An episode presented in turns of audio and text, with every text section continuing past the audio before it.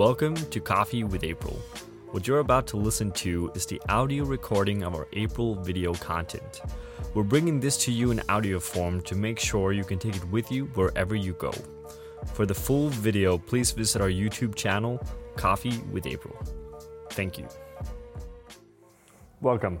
We're back with another episode of Coffee with April. This time, we're going to answer a Q&A. We got a bunch of questions coming in from basically you guys and we selected a few of them and we want to share our answers, perspectives on that, hopefully giving you some insight in what we do here on a daily basis. So the question here um, is about roasting day or production day efficiency. So how can you as a roaster be more efficient in terms of uh, roasting? And I've been working in a lot of different roasteries. I've been consulting a lot of different roasters over the years, um, and we obviously have a structure here at April. Um, and what we want to do here is just share kind of what are we doing, what are we not doing, and why are we doing what we're doing. I should say, for the sake of the argument, that on a normal production day, we push out about 500 kilos of roasted coffee uh, on a 12 kilo Loring here behind me, which is, or 15 kilo Loring, sorry, which I would argue is relatively uh, efficient at least. Um, a big part of that is just the planning, the structuring, and how we deal with certain aspects of the roasting day in general. And this is important for a lot of different reasons. It's mainly important because consistency is going to increase the quality of your coffee, right? So you have two issues when you roast one, to roast tasty coffee, two, to roast consistently tasty coffee, which I think the later one is the most challenging for most roasters around there um, trying to have tasty coffee. So what we do here at April is pretty simple. Um, we start basically on a Monday with a deadline for orders at lunchtime. And this is one day before production. Now, why do we do that? Well, it's because historically, when roasting myself, I find that a lot of the issues, a lot of the mistakes you do as a roaster comes from alterations during production day, right? So a lot of roasteries have a structure where you come in in the morning, you assemble all of the orders, you put them in, you schedule everything, and then you start roasting. And then you have a sales guy running in a few times every day, basically saying, oh, we need to add this for this customer, we need to add this for this customer. And historically, for me personally, that's where I've done the most mistakes. And starting April, I don't want any roasting mistakes. So we changed it. So having the deadline before and basically do none zero compromising. We don't change this right? Which again some clients are, are not maybe happy with but i like to believe that our clients are happy because they consistently tasty coffee and that's the most important thing here to be able to be consistent in what we deliver. So we're working with a deadline before. What we do after that is basically scheduling everything in terms of roast. And we've done a video on this before, basically arguing that how you finish the previous roasts what you do in between the previous roast and the new roast is going to have a big impact on how the next roast will roast in terms of consistency, which is also why we can't allow to add on new batches on production day because we have a clear schedule based on this, right? So roast profiles are basically combined uh, together with a certain roast before to allow us to be more consistent throughout the production day.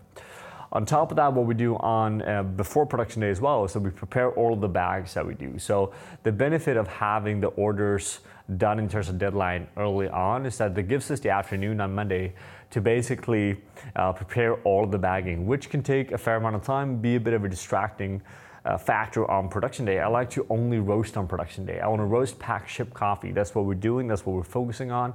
We're not doing anything else in that structure. Now, another part of it is actual production day. How do we do? How do we structure it? When I say we do 500 kilos on a 15 kilo machine um, using 12 kilo batches, I'm basically arguing here that, um, oh, I should mention that we're doing this on two people, sometimes three people, depending on the amount of small bags.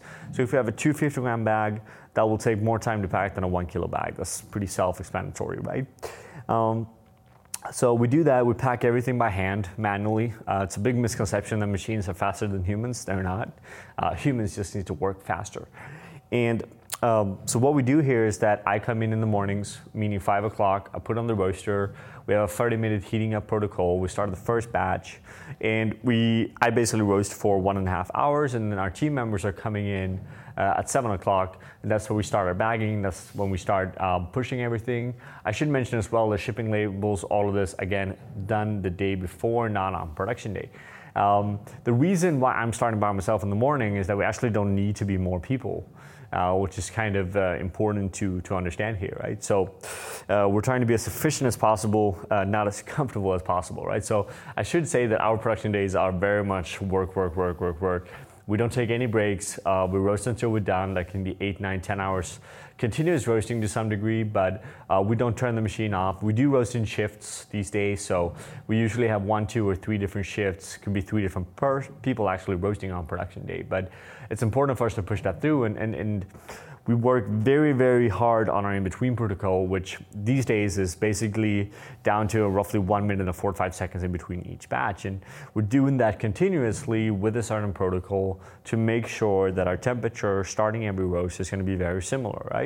On top of that, again, we had the green coffee scheduled. We had the same batch size, which also helps us be more consistent, carry over more energy from roast to roast to roast, right? So I think that's a few plans to kind of sum it up um, for you that made the question. Plan as much as you can the day before. Um, prioritize, right? What's your focus here as a company? April's focus as a company is making really tasty coffee consistently, um, which is prioritized over everything else, right? So if someone call, call us on production day and say, we want to add this order, we want to add this order, we kindly say that we can roast it on another production day because we have a structure here that's going to make our coffee tastier. Um, and that's, I think, personally for me, very, very important. So that's why we're focusing on that. Um, I mean, I, I, do see a lot of roasters around the world, um, let's say, roasting less than the volumes we do, um, and maybe roasting it on several days, which is fine if that's how you want to do it. Again, it's up to all of us to find the systems that works for us. I'm not saying that our system is necessarily better than other systems.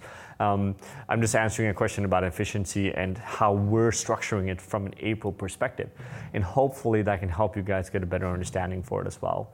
I think that was all we had today. Again, structure, consistency, planning is a big part of, of roasting good coffee. Plan everything ahead plan, you know, when do you empty your chaff? Have it in a sheet, have that controlled.